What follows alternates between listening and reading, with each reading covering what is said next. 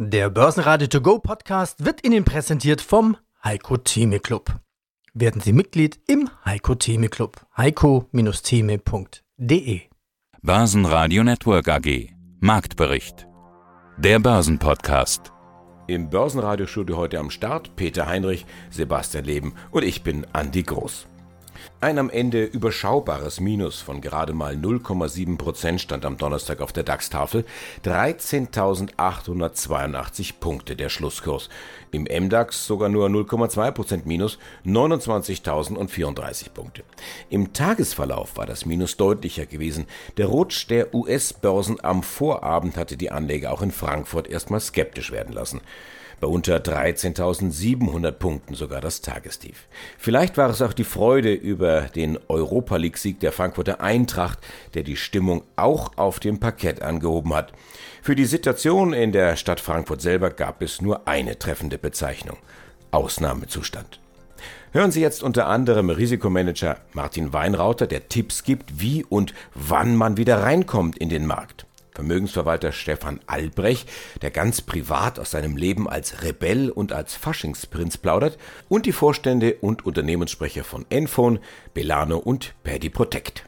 Ja, einen schönen guten Tag von meiner Seite. Sascha Döfeld ist mein Name. Ich bin der Vertriebsvorstand der Paddy Protect AG. Apropos nicht ganz günstig, wie forschungsintensiv ist das? Also Sie haben jetzt ja gesagt, Sie sind im speziellen Bereich unterwegs, da sind ja dann Innovationen und ja Forschung und Entwicklung ein wichtiges Thema. Das ist richtig. Wir haben hier mit äh, unserem wissenschaftlichen Vorstand, Herrn Dr. Dr. Gerald Rehor, einen der führenden Dermatologen. Unter anderem ist er auch klinischer Prüfarzt und natürlich mit seiner eigenen Praxis in Liechtenstein, er ist Partner der Dermapoint, sind wir hier wissenschaftlich immer auf dem aktuellen Stand und probieren natürlich in dem Zusammenhang auch die innovativsten Produkte zu entwickeln. Wie finanzieren Sie das? Also kann ich da jetzt vielleicht doch den Bogen wieder zum Kapitalmarkt schlagen? Es gab in der Vergangenheit ja Kapitalerhöhung. Das ist absolut korrekt. Mittlerweile, wie gesagt, sind wir finanziell sehr gut aufgestellt. Wir haben im 2021 das erste positive Ergebnis einfahren dürfen, kalkulieren in diesem Jahr mit ungefähr 2,5 Millionen Gewinn. Und ich denke, dass wir diese weiteren Entwicklungen auch rein aus dem Eigenkapital stemmen können. Es gibt eine GBC-Studie zu Ihnen, die habe ich mir anschauen können. Für 2020 10 Millionen Euro Umsatz angesetzt, ohne jetzt zu genau auf die Zahlen einzugehen, ist ja auch nicht Ihre Prognose, sondern die Schätzung von GBC. Wie gut sind Sie auf dem Weg? Wir sind absolut überplant zum aktuellen Zeitpunkt äh, und haben den Vorjahresplan deutlich jetzt schon überholt. Was die GBC-Studie betrifft und die avisierten 10 Millionen, die für dieses Jahr angesetzt sind, sind wir also auf einem sehr, sehr guten Weg. Aus meiner Sicht ist das eine sehr konservative Schätzung, die wir hier abgeben können. Es ist deutlich möglich, dass wir auch über Plan kommen. Ja, beim Gewinn, Sie haben jetzt 2,5 genannt, in der GBC-Studie stehen 2,3. Auch da sind Sie optimistischer als die Analysten. Woher kommen denn diese möglichen Gewinnsteigerungen? Aus dem Mehr an, an Umsatz dann? Auf der einen Seite haben wir natürlich in der Vergangenheit viel in Entwicklung investiert, konnten jetzt neue Produkte in den Markt bringen, die auch bei unseren großen Handelspartnern direkt platziert wurden. Und in dem Zusammenhang äh, mit dem Launch von neuen Produkten steigert sich natürlich auch bei erfolgreichen Platzierungen entsprechend der Umsatz. Und somit gehen wir auch davon aus, dass wir hier ein sehr, sehr positives Ergebnis fahren können. Ja, dieses Stichwort Launch von neuen Produkten greife ich doch gleich auf. Was steht noch an im Jahr 2022? Was sind die Pläne? Möchte ich an der Stelle noch nicht weiteres dazu sagen. Wann treffen wir uns auf der nächsten Kapitalmarktkonferenz wieder? Versuche ich es nochmal so rum. es ist durchaus möglich, dass wir in den nächsten ein bis zwei Jahren hier nochmal zugegen sein werden. Börsendurchblick, der Podcast mit Martin Weinrauter. Risikomanager seit über 35 Jahren, hat so ziemlich alles erlebt, was man an der Börse erleben kann. Was genau ist denn äh, jetzt das Problem oder welche Fragen muss ich mir denn jetzt gerade stellen? Sag mal, die Frage, ist nicht so wichtig, was ich mir jetzt stelle, weil das würde ja bedeuten, die Frage ändert sich permanent. Es ist immer wieder die gleiche Frage. Wenn ich in einem schwachen Markt bin und die Börsen gehen runter, ist die zentrale Frage, wann komme ich wieder in den Markt rein? Denn machen wir uns nichts vor. Das, was wir alle an den Börsen wollen, ist ja Performance in der Zeit, wenn der Markt nach oben hingeht. Eine Nebenreaktion ist ja, Verluste zu vermeiden, wenn es runtergeht, aber die eigentliche Motivation sind Gewinne. Das heißt, wenn ich das tun will, was man an der Börse eigentlich vorhat, muss ich irgendwann wieder in den Markt reinkommen dabei. Und die Frage ist, wie schaffe ich das in einer Marktverfassung, die schlecht ist, wenn der Markt nach unten hinläuft? Das ist die entscheidende Frage und die stellt sich heute natürlich auch. Irgendwann wird der Markt nach oben drehen. Irgendwann kommt dieser Punkt, an dem man auf die Kaufseite gehen muss. Und dieser Punkt wird dann kommen, wenn das Umfeld schlecht ist. Dieser Punkt wird kommen, wenn die Gegenwart so schlecht aussieht, dass man sagt, ich kaufe heute nicht. Dort wird der Punkt zum Einstieg kommen und darauf muss ich mich jederzeit vorbereiten. Da sind wir ja wieder mittendrin in der Börsenpsychologie. Also die Börse handelt ja die Erwartungen der Zukunft und äh, die Kurse zeigen aber momentan nach unten. Gestern Abend in New York, möglicherweise dann heute in Europa. Wie sieht denn das Bild äh, markttechnisch aus momentan? Wenn man den Überblick behalten will, setzt man sich Zeitrahmen dabei, um nicht die Orientierung zu verlieren. Denn schaut man auf einen kurzfristigen Chart, sieht es natürlich ganz anders aus, als wenn man auf einen langfristigen Chart guckt. Das ist beliebig austauschbar und die zwei markanten Punkte, die die Orientierung verschaffen, ist einmal der Chart von einem Jahr. Wenn ich den aktuellen Chart habe von einem Jahr, sieht man, wie der Markt festläuft auf der Bewegung nach oben, wie er im Ende Dezember, Anfang Januar nicht weiterkommt, wie er runtergeht, seine Unterstützung bricht. Und die auslösenden Argumente waren das Zinsniveau, die Angst vor Inflation und die Erkenntnis, die FED wird am Markt aktiv werden. Man sieht diesen Rückgang und die Marke, die man jetzt setzen muss, ist das Jahrestief, das aktuelle Jahrestief. Und die größere Linie, um die Peilung nicht zu verlieren, ist der Drei-Jahres-Chart. Man sieht im Drei-Jahres-Chart eine markante Marke und das ist das Vor-Corona-Hoch an den Märkten.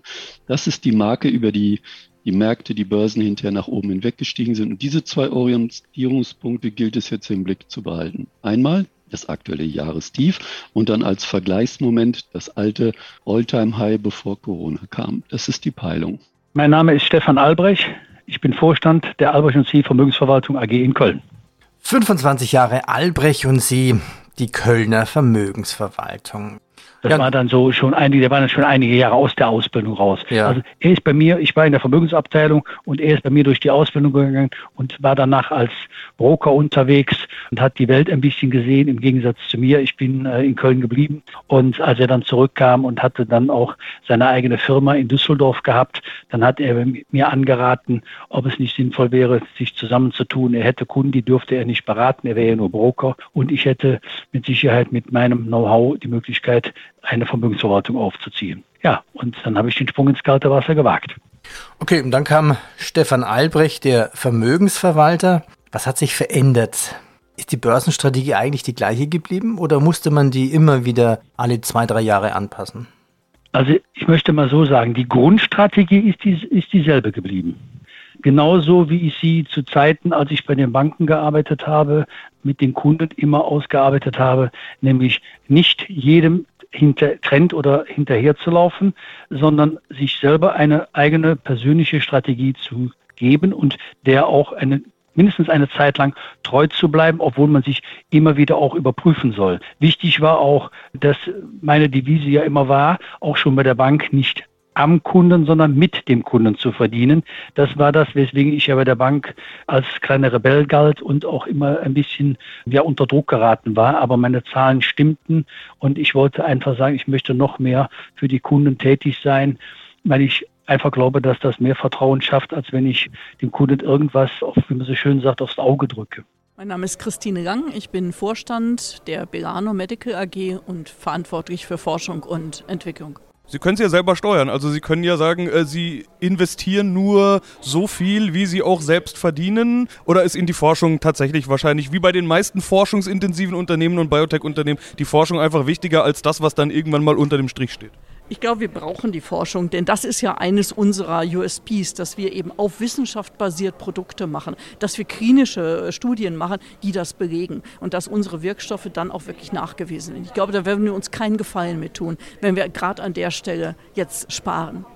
Gut, was dann bleibt, ist diese viel zitierte Cash Burn Rate, also dass da im Minus steht, dass da mehr ausgegeben wird, als reinkommt. Das muss man finanzieren. Wie finanzieren Sie es? Unter anderem mit Hilfe des Kapitalmarktes. Deshalb wahrscheinlich einer der Gründe, warum wir uns auf einer Kapitalmarktkonferenz treffen. Sie haben eine Wandelanleihe begeben, 15 Millionen Euro, fünf Jahre Laufzeit, 8,25 Prozent Coupon. Das ist wohl auch der Grund, warum wir hier gerade sprechen?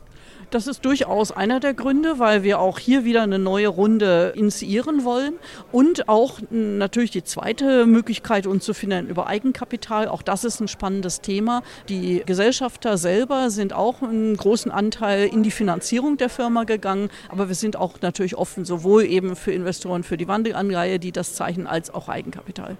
Die Anleihe haben Sie schon Ende 2020 begeben, ist also nicht neu. Was haben Sie mit dem Emissionserlös gemacht? Der Erlös ist in zwei Dinge gefallen, in die Forschung und Entwicklung, die wir vorhin schon erwähnt hatten, und dann den Aufbau eines Marketing-Systems. Wir hatten ursprünglich geplant, schon früher in das Endkunden, also B2C-Marketing zu gehen, haben im letzten Jahr dann sehr gute äh, Erfolge im B2B-Marketing, also im Private-Label-Geschäft gehabt und haben da dann auch nochmal investiert. Und seit äh, Beginn 2022 startet jetzt sehr bewusst unsere B2C-Kampagne. Und das ist natürlich auch ein Punkt, da brauchen wir auch Investitionen. Und da sind wir breit aufgestellt. Das geht von Influencer-Marketing über Medienmarketing und ganz wichtig für uns auch, dass die Direktansprache von Ärzten, Heilpraktikern und Apotheken. Wie sind Sie denn finanziell aufgestellt? Was ja gerade schon durchgeklungen ist, ist, dass Sie durchaus Kapitalbedarf haben, beziehungsweise sich gerne bei Investoren auch um Kapital umhören. So will ich es jetzt einfach mal offen formulieren. Ja, das ist auf jeden Fall so. Wir können natürlich unsere hm, Geschäftsentwicklung danach anpassen, wo der Kapitaleinfluss kommt. Und Sie haben ja schon gesehen, wir haben durch Umsatz den Einfluss, wir haben durch die Gesellschafter, die selber auch Geld in die Firma reinbringen immer wieder und wir haben durch die Wandelanleihe den Kapitaleinfluss. Aber Sie sind nicht börsennotiert, wenn ich richtig sehe. Könnte das mal anstehen? Ist ja hier eine Kapitalmarktkonferenz. Die meisten Firmen, die hier präsentieren, die sind börsennotiert. Da macht man sich doch bestimmt auch mal Gedanken darüber. Absolut. Ich meine, dass, wir müssen ja darüber nachdenken, was am Ende der Wandelanleihe ist und da ist das sicherlich eine Option. Wenn ich das richtig sehe, habe ich hier gesehen, Laufzeit fünf Jahre, 2020 begeben. Werden noch ein paar Jahre Zeit, aber so viele auch wieder nicht. Nein, so viele auch nicht und da wird man frühzeitig anfangen, sich darauf vorzubereiten. Mein Name ist Klaus von Rottkay, ich bin CEO bei der Enphone AG.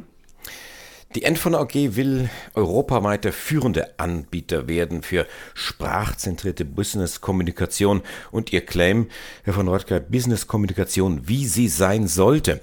In Deutschland sind sie schon Marktführer, Gesamtumsatz im vergangenen Jahr 76 Millionen Euro.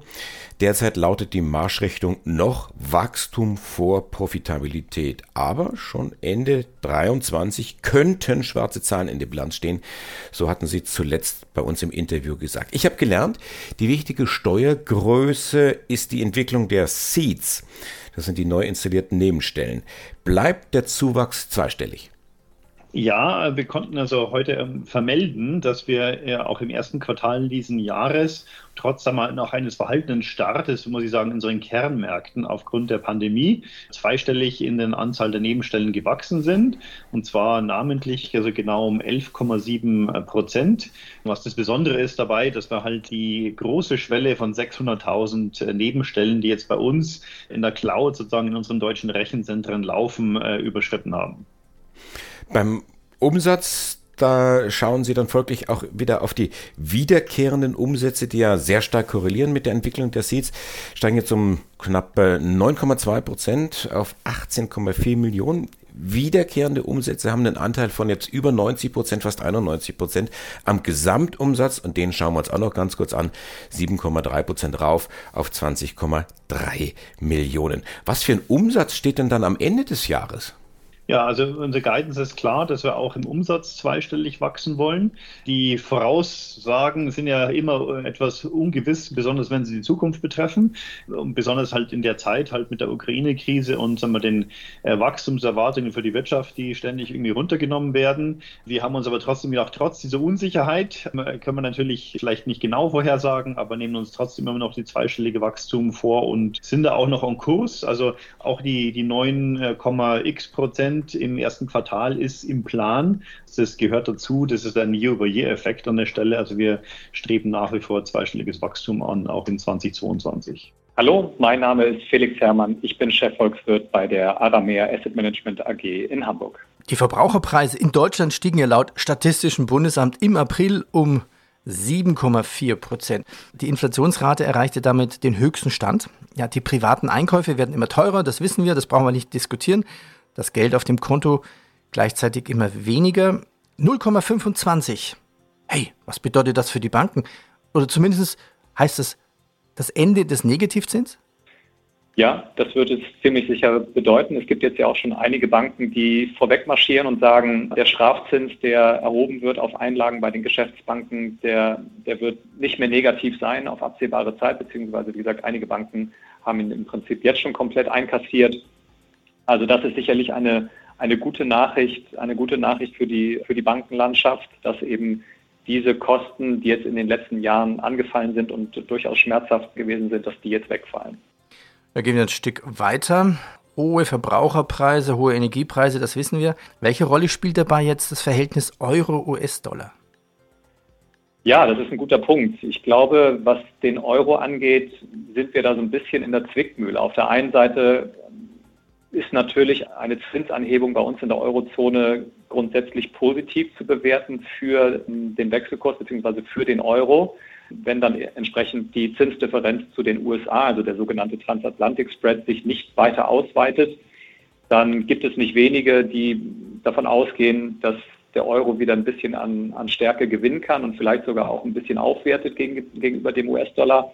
Auf der anderen Seite muss man natürlich sehen, wenn die EZB jetzt wirklich ernst macht, noch einmal, ich gehe davon aus, dass sie es tut, dann könnte das natürlich auch in Sachen Spread-Ausweitung, wenn wir jetzt beispielsweise an Italien, Griechenland und so weiter denken, ein Thema werden, wenn wir zusätzlich zu der Spread-Ausweitung, die wir jetzt schon gesehen haben, ähm, zusätzliche zusätzlichen Druck bekommen und die Spreads noch weiter rauslaufen und dementsprechend womöglich auch wieder spekuliert werden könnte über eine wachsende Instabilität der Eurozone insgesamt, dann ist das natürlich auch kein Umfeld, in dem der Euro prosperieren kann. Also dementsprechend ist es so ein, ist es so ein, bisschen, ist es so ein bisschen schwierig. Für die EZB hebt sie die Zinsen jetzt nicht an, schwächelt der Euro, hebt sie die Zinsen an, könnten wir möglicherweise die Spread-Ausweitung sehen und dann ja, könnte der Euro auch weiter zur Schwäche neigen. Also ich war lange Zeit jemand, das gebe ich zu, der davon ausgegangen ist, dass wir eine, ein Wiedererstarken des Euros sehen. Mittlerweile fehlt mir so ein bisschen der Glauben daran tatsächlich.